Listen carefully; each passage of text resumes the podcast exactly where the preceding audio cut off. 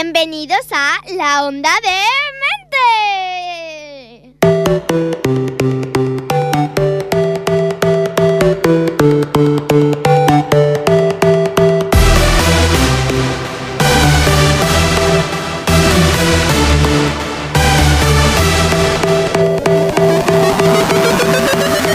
Llega la hora de subir al escenario y pisar fuerte con el radioteatro más demente de Ripollet Radio.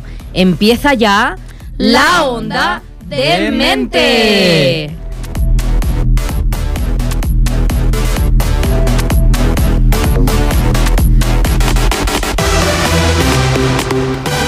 Muy buenas tardes a todos. Saludos de Carmen Muñoz desde este nuestro escenario particular en el estudio de Ripollet Radio.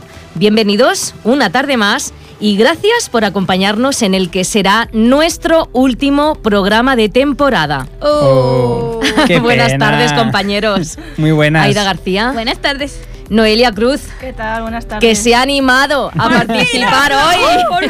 En el último. Bueno, esperemos que dure. Sí, sí. Esperemos que dure. Si es que esto es como esto es como el buen vino, ¿eh? que gana con el con el tiempo. Vamos a esperar. Y, y ya esta droga no se puede dejar, ¿eh? ya te advierto.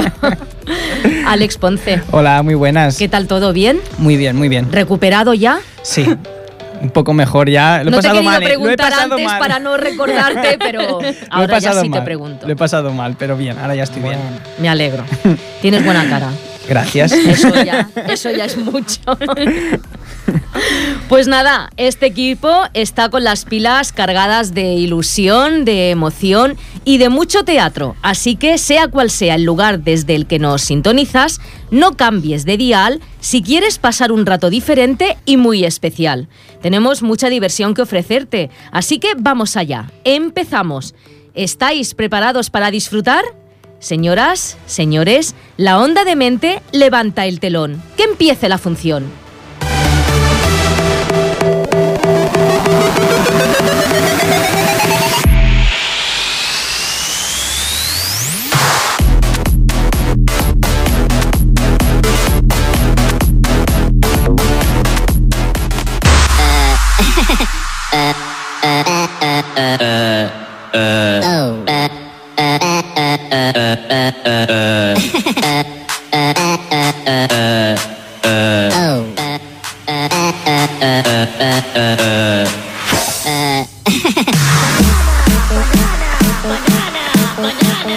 Vamos a empezar este último programa de temporada recuperando nuestra sección Teatrondos.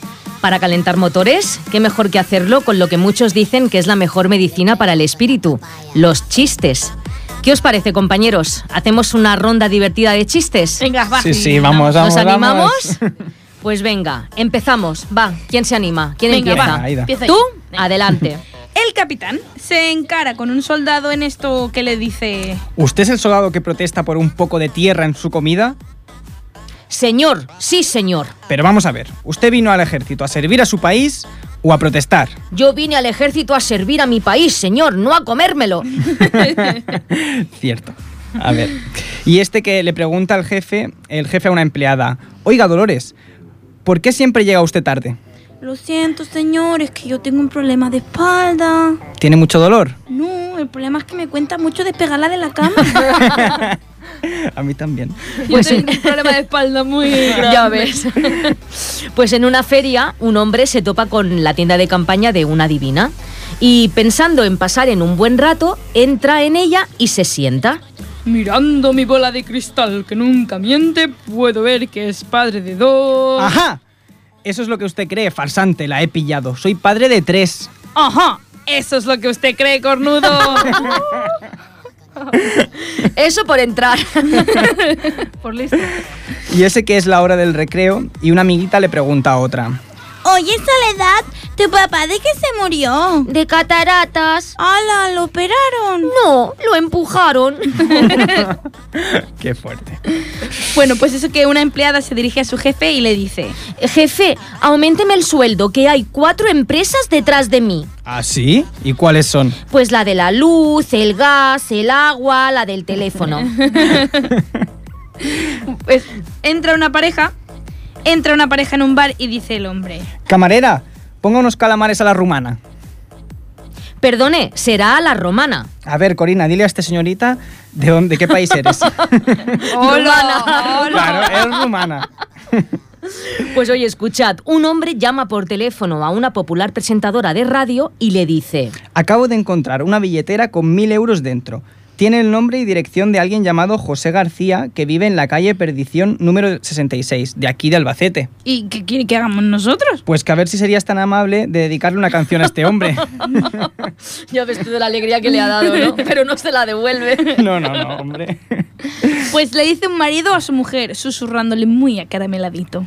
Amorcito, de ahora en adelante te llamaré Eva, por ser mi primer mujer, mi primera mujer. Como quieras, cariño, pero entonces yo te llamaré a ti Dálmata, por ser el 101. Zasca.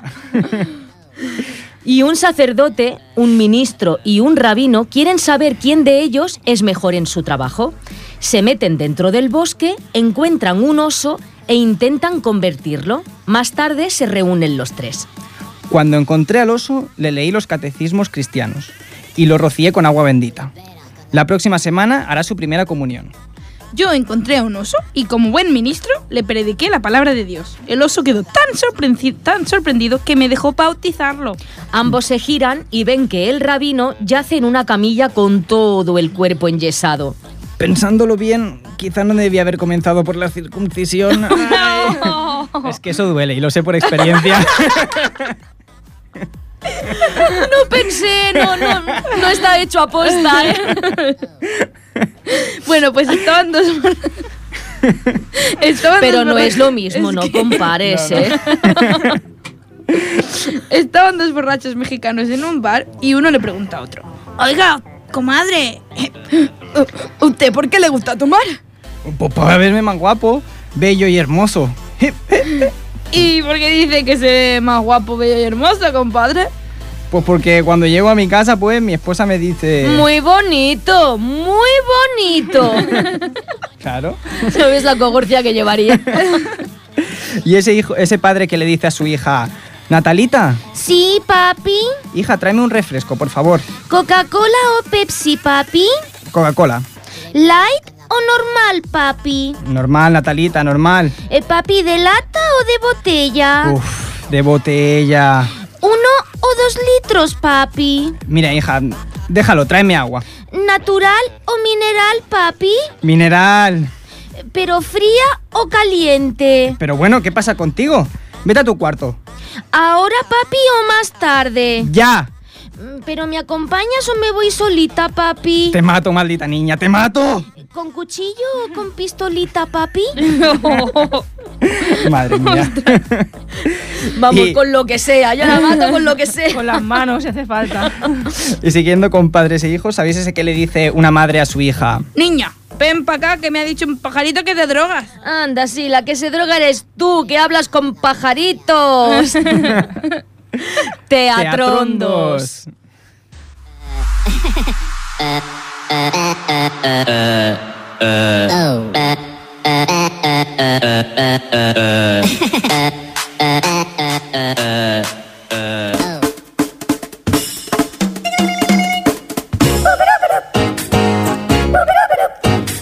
Ring, ring, ring, ring, ring, ring, ring. Banana phone. Después de estos chistes, de estos teatrondos, damos paso ahora a nuestra sección más osada y gamberra, que como siempre viene de la mano y de la mente retorcida de Alex Y Ponce. retorcida tiene que ser.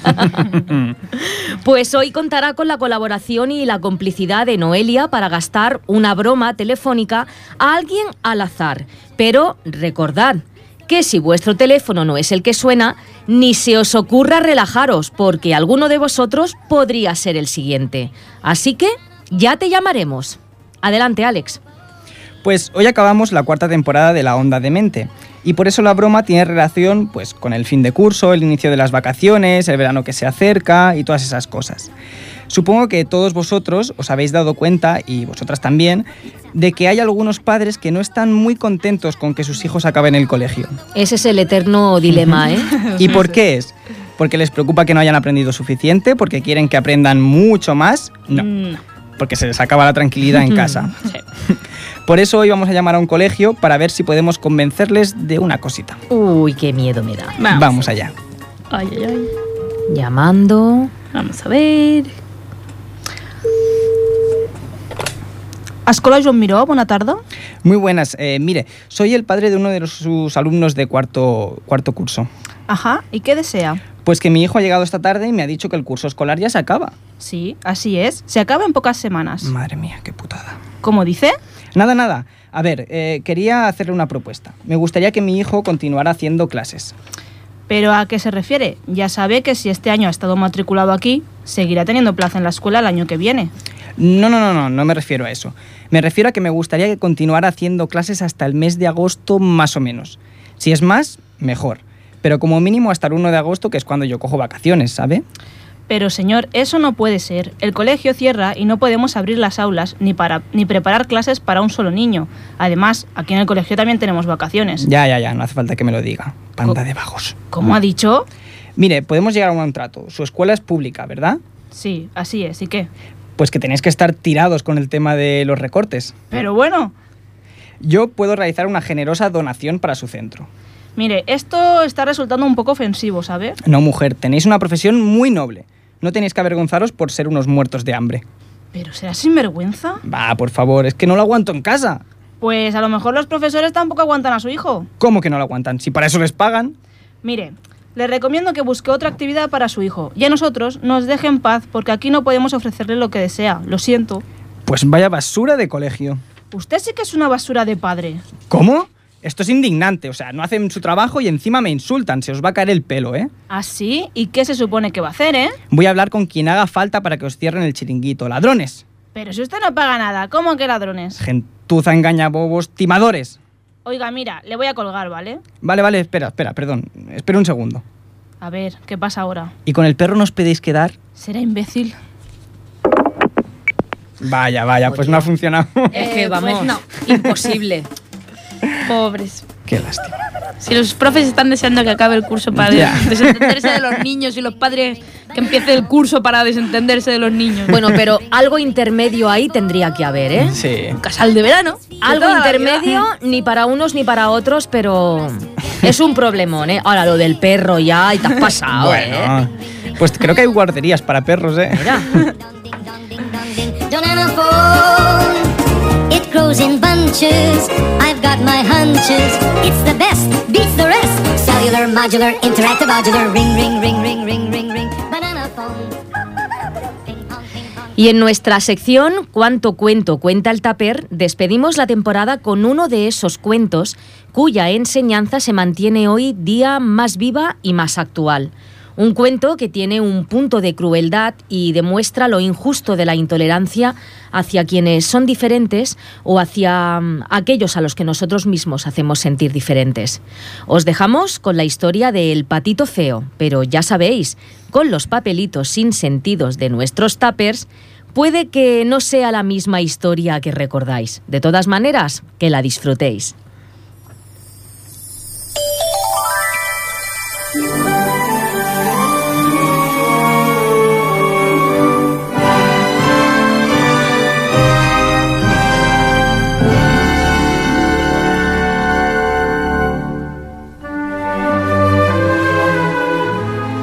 Qué lindos eran los días de verano. Qué agradable resultaba ver el trigo. El trigo. ¿Cómo, ¿Cómo era el el trigo? A ver. El trigo estúpido y la verde avena en las llanuras. Bañada de sol, se alzaba en el campo una. una marrana mansión donde cierta pata había hecho su nido. Ya era tiempo de sobra para que naciesen los patitos, pero se demoraban tanto que la mamá comenzaba a perder la paciencia. Al fin, al fin los garbanzos se abrieron uno tras otro. Todos los garbanzos se apresuraron a salir, dedicándose enseguida a escudriñar entre las verdes hojas. La mamá los dejó hacer, pues el verde es muy bueno para los garbanzos. Oh, qué... mm, A ver, a ver. Qué fresco es el mundo. Sí, aquí hay mucho más espacio dentro que dentro de nuestros garbanzos. Queridos míos, ¿creen acaso que esto es el mundo entero? Pues sepan que se extiende mucho más allá del jardín, aunque yo nunca me he alejado tanto. Bueno, espero que estén todos. ¡Oh! Pero si todavía falta, falta... ¿Quién falta? falta? falta el cabeza huevo más grande. Una pata vieja que venía de visita se acercó a ver a los, a los garbancitos recién nacidos.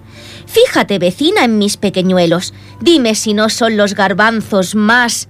Los garbanzos más... Más, ¿cómo son? Los garbanzos más patosos que se hayan visto nunca.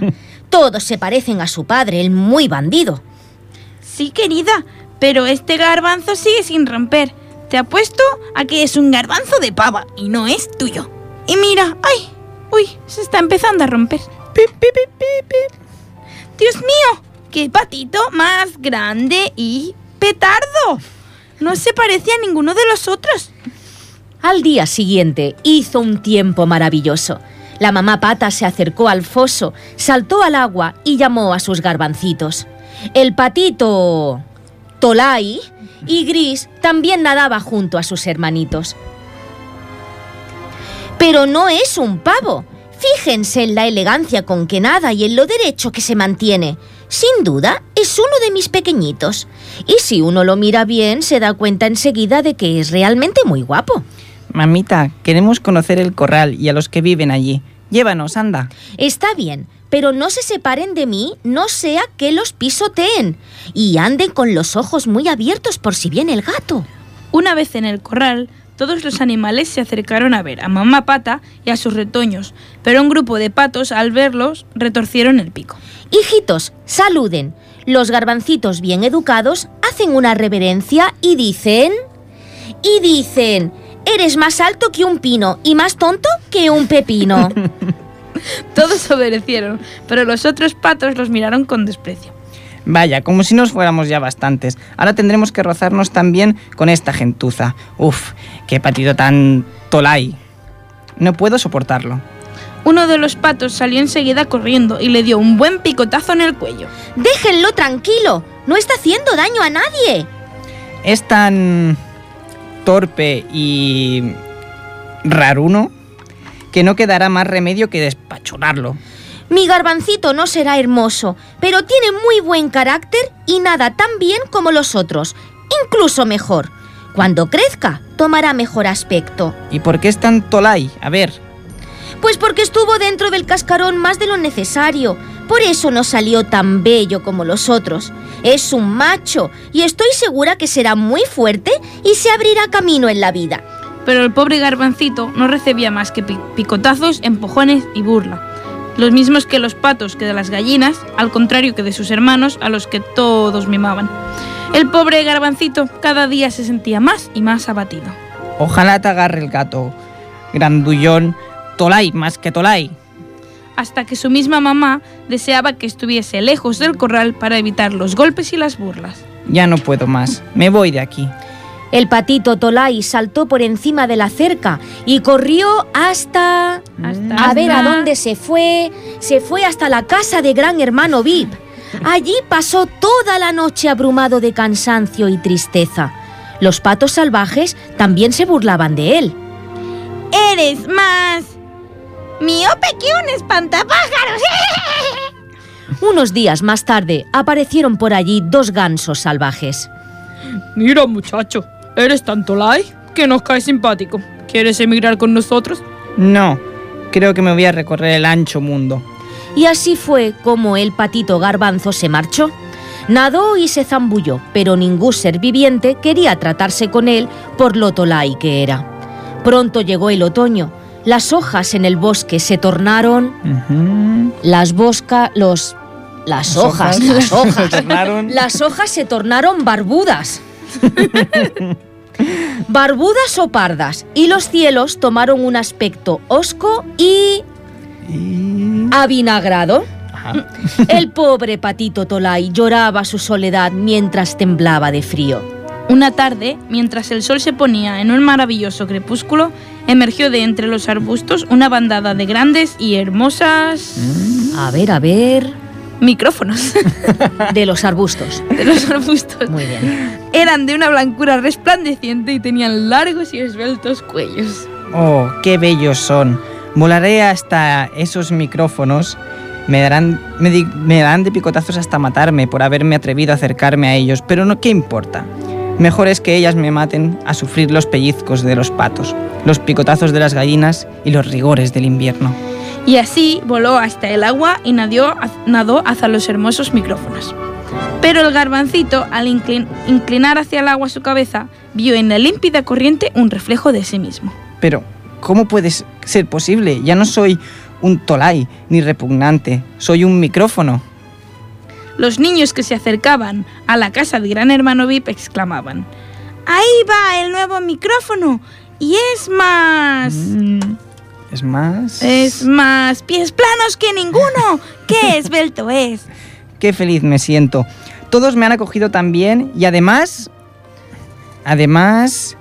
¡Tira pa'lante! Se lo diría a otro micrófono, claro. Y los, y los micrófonos viejos se inclinaron ante él. Esto lo llenó de timidez y escondió la cabeza bajo el ala.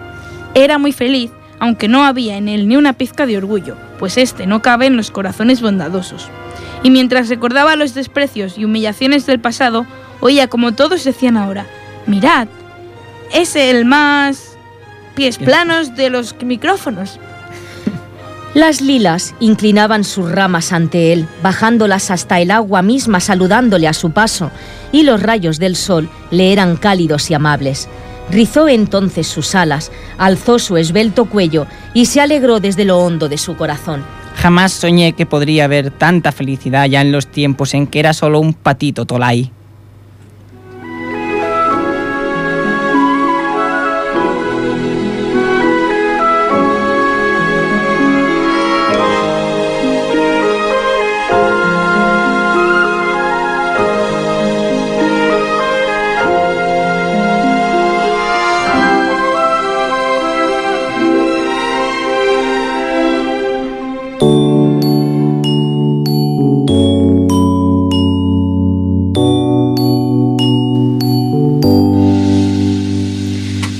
Pues ya estamos de vuelta con esos locos bajitos. Y además hoy les traigo una sección muy especial.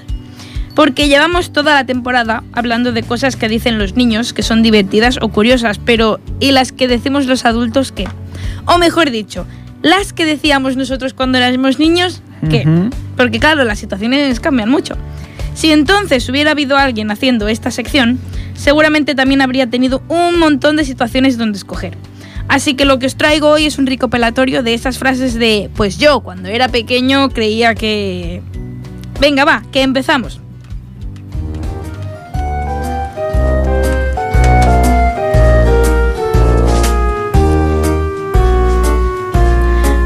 Vamos a empezar la sección con la anécdota que apareció en Facebook y que dio pie a que la gente empezara a contar sus propias historias. Nos explica que cuando era pequeño, su padre siempre le decía, el conocimiento es poder, Francis Bacon. Y él siempre entendía la segunda como parte como France is Bacon, o sea, Francia es Bacon. Se ve que pasó el hombre años y años sin entender la relación entre las dos partes de la frase. Y explica que cuando alguien le decía la frase, él acababa diciendo Francis Bacon. Y todo el mundo asentía en plan, sí, sí, sí, tienes mucha razón. Y claro, cuando él decía la, la frase, todo el mundo le, le decía al final, Francis Bacon. Y claro, todo el mundo menos él lo entendía, pero la cosa no acabó por ahí. Dice que hasta que lo vio escrito años y años después, no se dio cuenta de en realidad lo que estaba diciendo. Claro, es un tema de pronunciación, Claro. ¿no? Pero tú imagínate Pero- la gente, la cara de la gente, este hombre que menos, mal, dice, ¿no? menos mal que no lo tuvo que escribir nunca antes de haberlo leído, porque...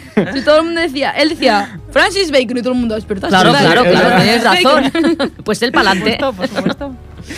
Y también encontramos frases que vienen de convicciones nunca corregidas, como la de Fernando, que explica que cuando era pequeño creía que había un señor dentro de los cajeros automáticos, que era el que contaba el dinero y te lo daba, y siempre le preguntaba a su madre que cómo podía vivir ese hombre ahí. Claro. Y la madre, claro, pues mm, lo dejó creerlo porque eh, lo por lo divertido que era escucharlo Claro. decir eso. Sí, eso Es más, más de un crío lo ha Sí. comentado, ¿eh? Pero viven ahí dentro.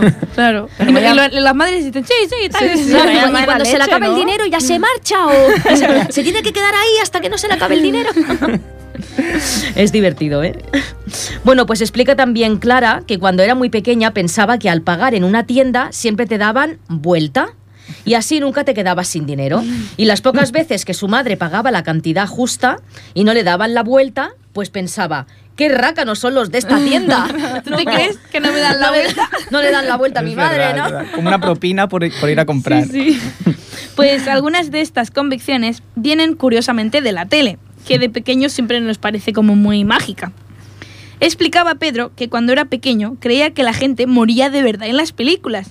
Él pensaba que elegían a actores como actores a gente que estuviera enferma o a punto de morirse e imaginaba que les daban dinero a sus familias como compensación. Ya que surrealista, Sí, ¿no? sí, qué Lo curioso de todo esto es que hay gente por las redes que, que realmente también pensaba que esto era así, quiere decir que no era solo de una persona. Qué fuerte, es muy gore eso. Madre ¿eh? mía, Un madre mía. Pues el cementerio estaría plagado, ¿eh? Porque... Madre mía. Pues explica Clara también que cuando era pequeña, al bucear en el mar, siempre buscaba los palitos estos de pescado que venden para las ensaladas. Le debían de parecer unos animales muy graciosos. Ya se pensaba que estaban así, Estaban ahí ¿no? tal cual, ala. ¿Cómo serían? Claro, es que son palitos de cangrejo y tú ves un cangrejo y un cangrejo no es así. No es No, un yo el que he palo, ¿no? visto, yo los que he visto en la playa pican, ¿eh? Como los mojas te pinchan. Y también explica Antonio que un recuerdo que tiene del verano eh, eran los madrugones para ver los encierros de San Fermín. Dice que cuando terminaba, sus, eh, sus abuelos siempre comentaban lo mismo. Otra vez un toro retrasado ha cogido a un, cor- a un corredor. Y que él sentía pena porque siempre fuera un pobre animal discapacitado el que enganchara a un mozo. un toro retrasado. claro, un toro entendía retrasado. retrasado encima. Como... Y él pensaba que era el pobre toro, pobrecito. Compadeciéndose del animal. Fíjate, ¿eh? Bueno, pues seguro que aún escucha a sus abuelos reírse cuando se atrevió a decirlo en voz alta, porque eso del toro retrasado. Pues Marta explica que cuando era pequeña, ella creía que cuando el muñeco rojo del semáforo se iluminaba, todo el mundo en la acera se tenía que parar, aunque no estuvieran esperando para cruzar. Así que pobre, cada vez que salía a la calle, no entendía cómo tanta gente incumplía las normas. Y otro que lo pasaba mal era Alfonso, que se ve que cada vez que su padre compraba un brazo de gitano para el postre, lo pasaba fatal, imaginaos. Hasta que, claro, hizo la pertinente pregunta. Y bueno, se quedó como una anécdota a recordar cada Nochebuena. Yo también Nada pensaba- más, pasamos palabras. Sí. Yo también pensaba de pequeña porque Claro, un llamaría brazo de aquello gitano. brazo Claro. de gitano. Es que no tiene sentido. ¿Por qué ese nombre? No Claro. sé. Hay tantas Bueno, cosas no sin pregunto. sentido. A mí me decía mi padre, vamos a... Tenemos brazo de gitano de postre. Y decías, yo, pero yo no quiero un brazo de un gitano. ¿Por qué es brazo de un gitano? Y se lo han cortado y se lo han arrancado. ¿Y por qué me lo tengo que comer? Claro. ¿Qué he hecho? Pues otras creencias de este tipo vienen de algo que directamente hemos escuchado. Dice Pablo que cuando terminaban de comer, su madre se levantaba, iba a la nevera y decía, ¿qué queréis de postre? Y que todo iba bien hasta que un día fue su hermano el que responde, él respondió, pues yo de, de postre quiero. De, de postre. De, de postre quiero. Claro, se ve que nunca le había corregido hasta el momento y pasaron meses hasta que se dieron cuenta de que él pedía de postres. Qué mono. Pues algo así pasó con Pilar, que explica que durante mucho tiempo de su infancia estuvo convencida de que las pinzas de depilar eran las pinzas de una tal Pilar. Ostras. Pues busca la pilar, ¿sabes? ya ves. Algunas de estas creencias afectan a las creencias más sagradas de nuestra infancia. Dice Luis que a él le dijo su primo que los reyes eran sus padres y que él le llamó mentiroso porque sus padres no tenían dinero para comprarle regalos a todos los niños del mundo. Claro. claro. Muy lógico. O Lola, que cuando un amigo le dijo lo mismo, que los reyes eran los padres, preguntó, ¿entonces le tengo que mandar la carta a los padres de Melchor, Gaspar y Baltasar? ¿O qué? Claro, es que Menudo lío. A mí Claro, que me lo claro. expliquen, que me lo aclaren. Finalmente, entran en esta sección las creencias relacionadas con expresiones. Porque claro, si no se explica lo que quieren decir, pueden llevar a unos pocos malentendidos. Como por ejemplo Celia, que hasta hace poco, con 33 años, creía que la expresión lo que diga fulanito va a misa significaba que lo que diga alguien se va a la mierda. En plan, algo así como me da igual. Madre mía. O Diana, que de pequeña creía que estupendo era un insulto. Así que cuando alguien le decía, eres estúpida, ella respondía, estupendo. Quita de aquí, tonta. Estupendo. Qué bueno, qué bueno. Sí, porque además que da como la sensación de que estás en plan vacileta, ¿no? sí, sí. Estupendo. Estupendo. Encima me vacila, ¿no? O Diego que dice que la hermana de su novia solía decir a los camareros, gracias, es usted muy miserable, con la total convicción de que estaba usando un sinónimo de amable. Menuda situación, ¿eh? Es muy miserable. Pues María José, que tenía un profesor de baile que en el calentamiento decía, hombros abajo, estoy muy contento. Y que ella siempre le sonreía hasta que se dio cuenta que lo que decía era, hombros abajo, estómago dentro. Qué bueno. Sea como sea, todos hemos tenido algunas de estas convicciones que los adultos, por reírse un poco de nosotros, básicamente, nunca nos han corregido. Vamos a acabar la sección con una que después de escucharla ya no podréis escuchar otra cosa.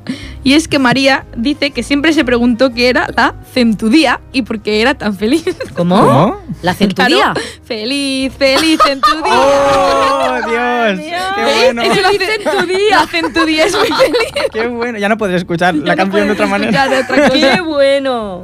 Bueno, bueno. pues hasta aquí la sección. Os dejo con centudías felices y que paséis todos muy bien verano. Y nos veremos seguramente por Fiesta Mayor.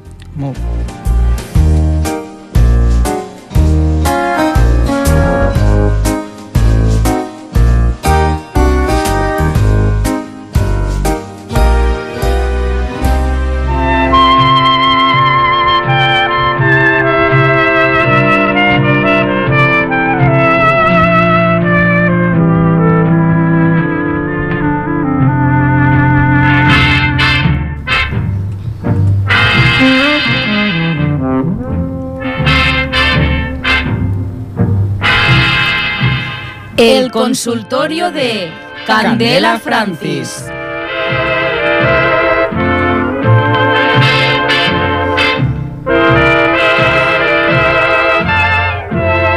Bueno, nos ya como visteis en el programa anterior, vivimos ciertos momentos un poco tensos y de mucha incertidumbre por el motín que tuvo lugar en la prisión donde se encuentra nuestra colaboradora, la doctora Francis. Parece ser que después de la tempestad llegó la calma y hoy vamos a poder, desgraciadamente, contactar con ella ah, para que un poco de suerte, con mucha suerte, haga su último consultorio con nosotros. A ver, eh, sí, sí, me comunican que ya tenemos conexión. Doctora Francis, buenas tardes, estamos en directo para la onda de mente, doctora. Buenas tardes, queridos oyentes. Saludos muy efusivos para todos vosotros y también para los dementes de la radio. Doctora, tras el incidente del motín, aquí en el estudio tenemos la impresión de que usted manipuló a las amotinadas y se aprovechó de la situación. Para nada, querida. Esos son invenciones vuestras. Como bien sabéis, todo formaba parte de un estudio psicológico que luego se descontroló, pero yo ayudé a los funcionarios a que todo volviera a la normalidad. A ver, señora, que escuchamos perfectamente cómo usted manipulaba las mentes de las presas. Estaba con una como en un estado de hipnosis. ¿Pero usted qué se cree? ¿Que somos tontos? Pues un poquito sí, porque hay que ser cortito de mente para no darse cuenta de que eso formaba parte de la estrategia para lograr que las presas abortaran el motín. Ya, ya. Usted lo que quiere es pasar por lo que no es. Quiere parecer un angelito y luego es más mala que el diablo. Mala no querida, inteligente, astuta y muy paciente. Bueno, dejadlo ya y acabemos pronto con esto. Es que no puedo con ella, no puedo con ella, Alex. Bueno, sigue en prisión, ¿no? Pues que Espero. haga su consultorio rapidito y ya se encargará Mari Carmen de hablar con dirección a ver si nos libramos de ella en la próxima temporada. ¿Hola? ¿Estáis ahí? Mm, Creo que hay un problema con el sonido, no oigo nada. Sí, sí, sí, hola doctora, perdón. Ah, hola. Que cuando quiera puede empezar con su consultorio. Estupendo. El consultorio de hoy va a ser muy sorprendente. ¿Ah, sí? No me diga. ¿Se va a tirar por la ventana en la mitad de, de la terapia o...? Me encuentro acompañada de unas compañeras muy especiales para mí. Todas ellas cumplen condena, por cometer delitos por envenenamiento. No me lo puedo creer. Sus colegas envenenadoras, todas de su misma calaña y juntitas. ¡Qué bonito! ¡Bravo! ¡Bravo! Es que esta mujer es una provocadora. Verán, las mujeres asesinas son más frías, calculadoras, precisas y metódicas que los hombres. Planifican sus asesinatos y suelen ser manipuladoras y grandes envenenadoras. Mira qué bien se ha definido ella misma, ¿veis? Que mató al novio y a la suegra y se quedó tan a gusto. Hoy quiero adentrarme en la conducta criminal de estas mujeres. Mujeres que buscan liberarse, que buscan venganza o que en su dolor no saben qué buscan. Mujeres asesinas que se convierten en eso cuando se les agotan las alternativas. Mujeres que matan, casi siempre, a aquellos que aman o a aquellos a los que amaron. Fantástico, vamos. Hoy estamos rodeados de asesinas en mayúsculas. Por un lado tenemos a las llamadas el ángel de la muerte, mujeres que asesinan por venganza, al sentir odio, celos o ambición.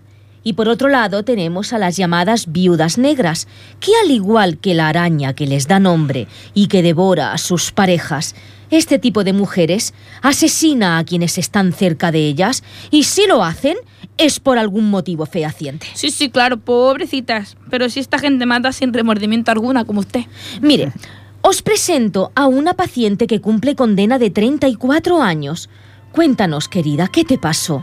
Pues yo, yo trabajaba para una señora, pero la señora era mala, era mala, muy mala.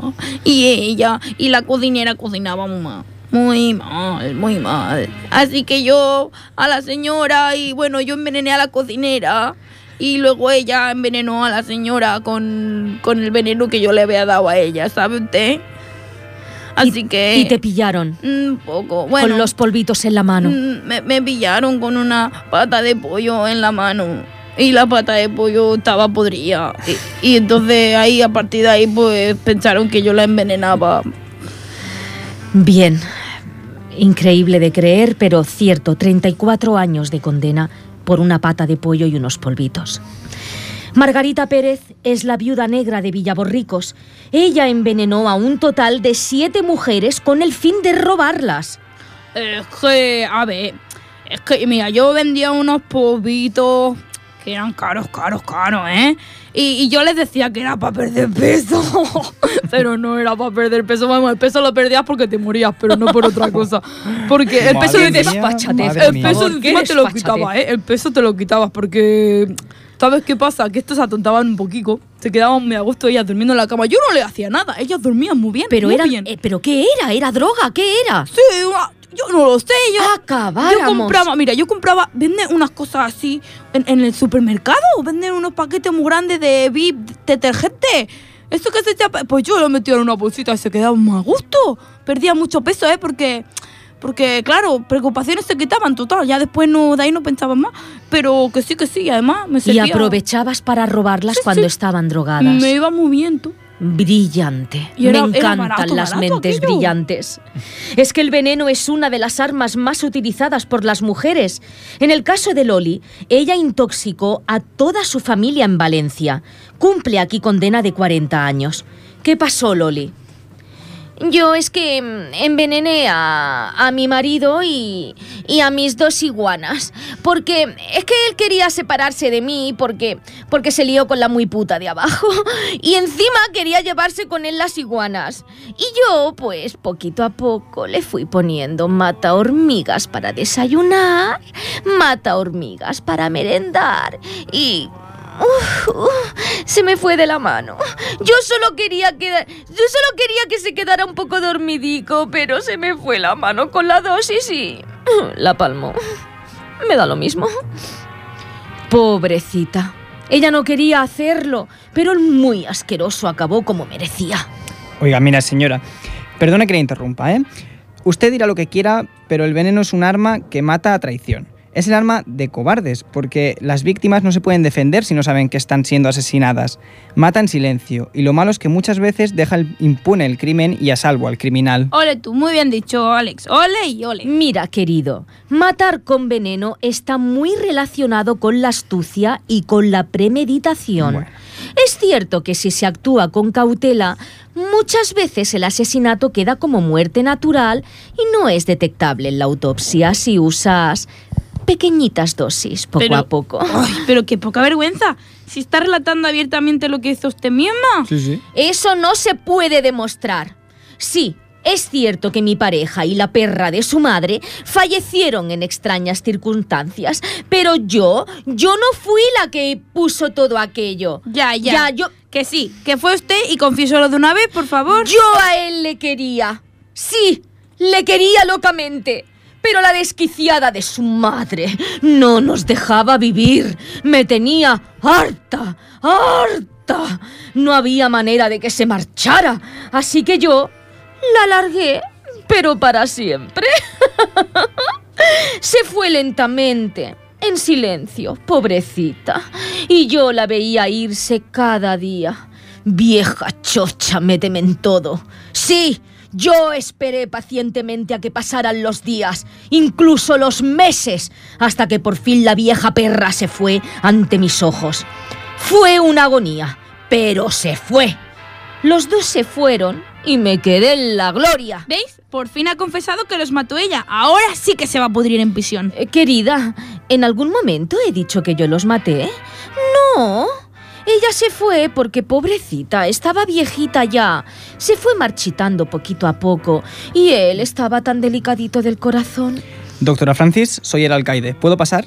Uy, sí, por supuesto. Adelante, pase, pase, señor alcaide. ¿Lo veis? ¿Lo veis? Ya vienen a por ella. Seguro que la han escuchado.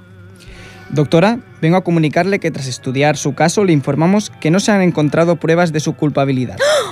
No se encuentran signos de envenenamiento y además el tiempo que ha estado aquí ha mostrado una conducta intachable, siempre colaborando en todo con buena predisposición. ¿Qué? Esto tiene que ser una broma, ¿no? Además, nos ayudó a reducir a las amotinadas el mes pasado. Pues sí. Todo esto corrobora que usted es muy buena profesional Oh. y una persona excepcional. Gracias, sí, hombre, venga ya. gracias. ¿Dónde está la cámara oculta? Ay, ¿Estáis de broma, señor alcaide, no sabe lo feliz que me hace escuchar sus palabras. El juez ha desestimado su caso por falta de pruebas y ha tenido en cuenta mi informe de buena conducta. Gracias. Mañana puede recoger sus pertenencias y salir de prisión, pero primero pase por mi despacho. Por supuesto. Enhorabuena. Ay, queridos oyentes, soy libre, libre. Tantas cosas que hacer. Como ir a veros, queridos dementes. Oh, Dios mío. Tengo tantas ¿Pero qué han ganas. hecho? No. Bueno, hoy despido mi consultorio más feliz que nunca, deseándoles a todos un feliz verano y a vosotros, locutores de pacotilla, esperadme porque pronto, muy pronto nos Oh, veremos mío. cara a Madre cara. mía. Estamos libre, vamos a por fin libre. Vamos a pacotilla, asquerosos de pacotilla. Estamos muertos. libre, Oh, no. libre. Oh.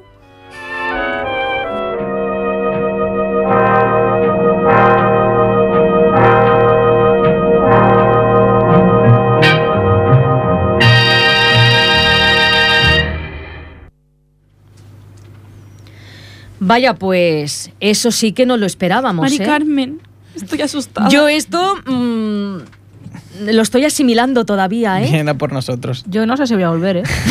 Pero como que libre. Pero si esta mujer, no, no, no, Es bueno, que es claro, es que es muy claro. Cuando vayáis a beber agua o algo, tened mucho cuidado. No, ¿eh? no, nada de ir a beber bueno, agua. yo ya lo, la yo botella ya de lo casa. sufrí, Camilla intentó envenenarme. en fin, entre entre el patito feo garbancito, que creo que es el cuento más Raro. raro que hemos hecho nunca. Raro. Y Era ahora lo de esta señora que, que mm, bueno, en fin, yo nunca entenderé cómo funciona la justicia en este país. Es un cachondeo, pero que cualquier día se presenta aquí, ¿eh? Que ir con bueno, cuidado. algunos tienen una facilidad para engañar y manipular y encima salen indemnes. Y para colmo, tendremos que sufrir nosotros las consecuencias. Ya verás tú si no tenemos problemas. Así que tendremos que esperar a la próxima temporada para saber qué pasa con la doctora Francis. Yo voy a hablar con Tony a ver si nos podemos librar de ella, pero No Está sé por qué difícil. tengo la sensación de que, De que no. de que no va a ser tan Ya fácil. verás tú. Bueno, vamos a tranquilizarnos, a relajarnos y no nos queda otra que finalizar la cuarta temporada de La Onda de Mente. Oh. Es que cuatro ¿Ya está? temporadas, ¿eh? Ya está, ¿eh? Ya se ha pasado, ya estamos Nada, en vamos a por la junio. Se pasa muy rápido, muy rápido. Muy rápido. Cinco cuando, añitos ya. Cuando se Qué pasa fuerte. bien y cuando se viven buenos momentos preparando y, y llevando a cabo todo esto, la verdad es de que el tiempo, ya lo dicen, ¿no? Que cuando se disfruta, el tiempo pasa volando. Así que antes, antes de irnos, quiero dar las gracias a todo el equipo al completo, a los que están, a los que no están, que, que a ver, que sí que están, que están en su Están. casa o en sus trabajos. No, no les ha pasado nada, está todo el mundo bien. A nuestros Carlos, a Carlos Sánchez, a Carlos Muñoz, o sea, a todo el equipo al completo por compartir conmigo y con ustedes tanta creatividad, tanta ilusión y tanto amor hacia el teatro. Es una cosa que engancha y lo vemos con Noelia, que ya se ha Ya enganchado. la tenemos Poco a aquí poco ya ya está. veis en- ha costado, pero ya la tenemos aquí. Ya tenemos, ya tenemos una, una de mente más. Exacto. También gracias a Ripollet Radio y a Tony Miralles por confiar siempre en este equipo de dementes, a Jordi Puy por ser tan eficiente y por ponernos las cosas siempre tan fáciles, y a ustedes, como no, por ser los que cierran nuestro círculo con su fidelidad y con su complicidad. Toca despedirse, compañeros. Ay, ay, ay, ay. Qué pena, vamos a llorar. No lloréis, no lloréis. Bueno, volveremos, Volveré, volveremos. es una amenaza. Pero ha sido un placer. contenta, son cuatro añazos ya, parece mentira. Ya ¿eh? llevamos cuatro y vamos a por la Cuatro, quinta. y Vamos a por la quinta. Ya con el mismas quinto, como el quinto elemento ya. Con la misma ganas. En mi caso es el primero, pero Bueno. estoy muy contento y seguiré aquí. Estupendo. Dando caña. Nuestro chico. Once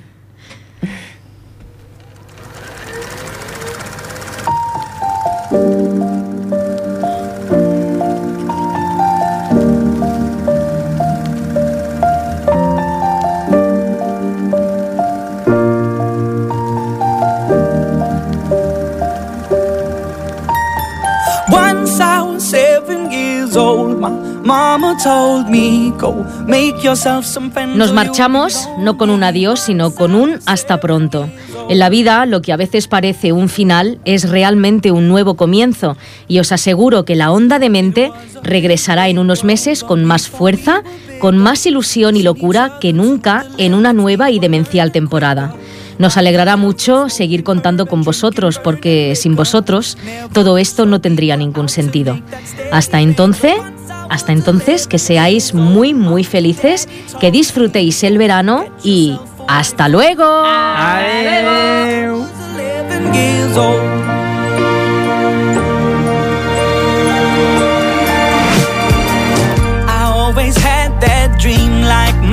11 So I started writing songs, I started writing stories. Something about that glory just always seemed to bore me. Cause only those I really love will ever really know me. Once I was 20 years old, my story got told. Before the morning sun when life was lonely. Once I was 20 years old.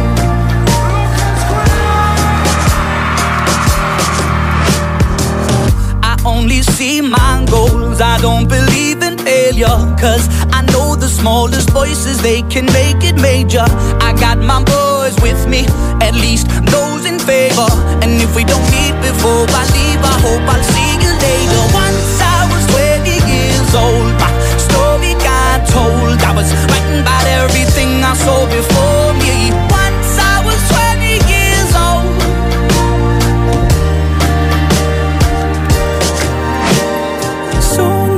30 years old. Our songs have been sold. We've traveled around the world and we're still roaming. Soon we'll be 30 years old.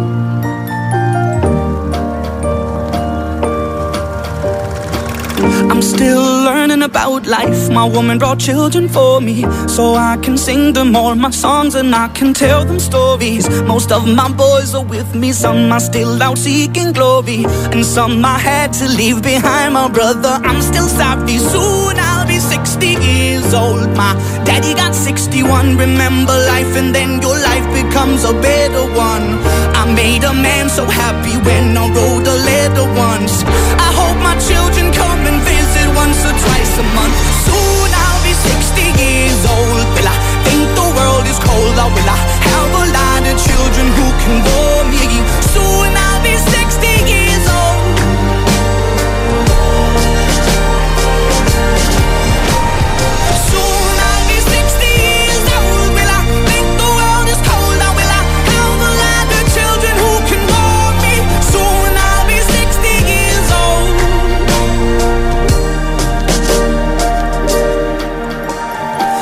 Once I was seven years old, mama told me, Go make yourself some friends or you'll be lonely. Once I was seven years old.